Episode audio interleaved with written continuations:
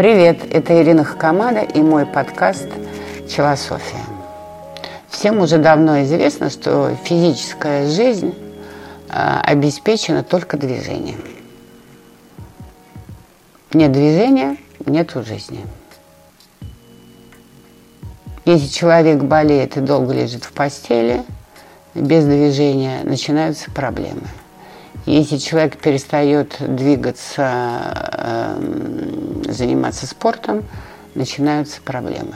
Но многие забыли, что движение мысли тоже означает, что если движения мысли нет, то и нет жизни. Недаром же нам все-таки дана возможность мыслить. Животные даже как-то инстинктивно мыслят и двигаются. Так вот, в человеке, как и в любом движении, все происходит за счет противоположных сторон. Это чисто даосизм. Борьба инь-янь в любом варианте приводит к движению. Нету борьбы, начинается болото, движение прекращается. Так что же обеспечивает движение мысли? Движение мысли обеспечивает борьба двух сторон, двух противоположностей. С одной стороны, человек инстинктивно, почти как животное, борется за удовлетворение всех своих материальных потребностей, а с другой стороны, его тащит во что-то духовное, потому что э, он отличается от животного. И в этом плане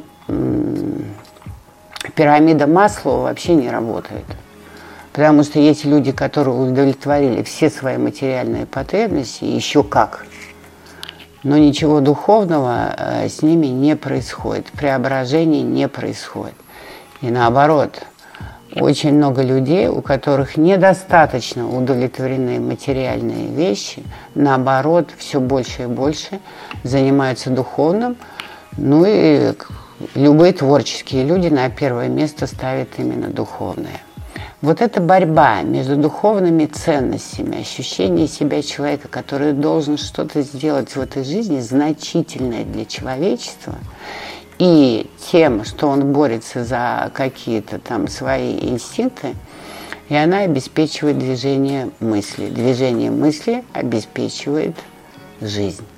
Жизнь энергетическую, интересную, появление той энергии, которая сможет преодолеть любое несчастье. Это никогда не закончится, борьба этих противоречий. Вы как бы сидите на качелях, то вам хочется очень материального, то вам хочется творить что-то духовное. Вы качаетесь.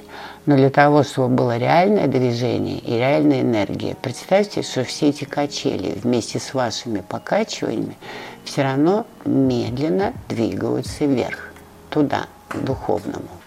Но вы при этом можете и хотеть, и грешить, и материально чего-то, к чему-то стремиться.